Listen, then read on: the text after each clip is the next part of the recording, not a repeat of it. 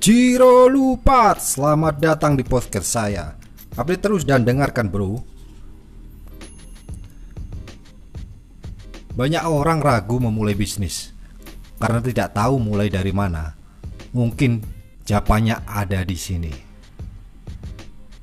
Dalam memulai bisnis, jika kamu ingin meminimalkan risiko, sebenarnya kamu bisa mulai dari dirimu sendiri. Kenali dirimu, pahami apa yang bisa kamu lakukan, dan mulailah dari sana.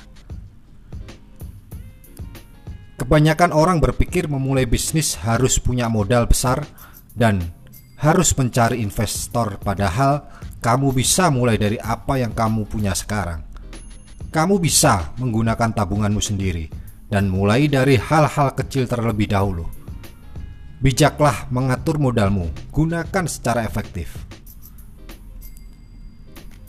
Jika kamu belum siap, tidak perlu melompat langsung skala besar. Lebih baik kamu belajar secara bertahap. Seiring perkembangan bisnismu nanti, pengetahuan dan skillmu akan bertambah, sehingga kamu dapat melakukan peningkatan secara efektif dan bijak.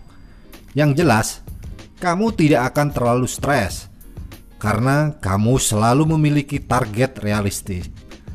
Step by step, Biar lambat asal selamat.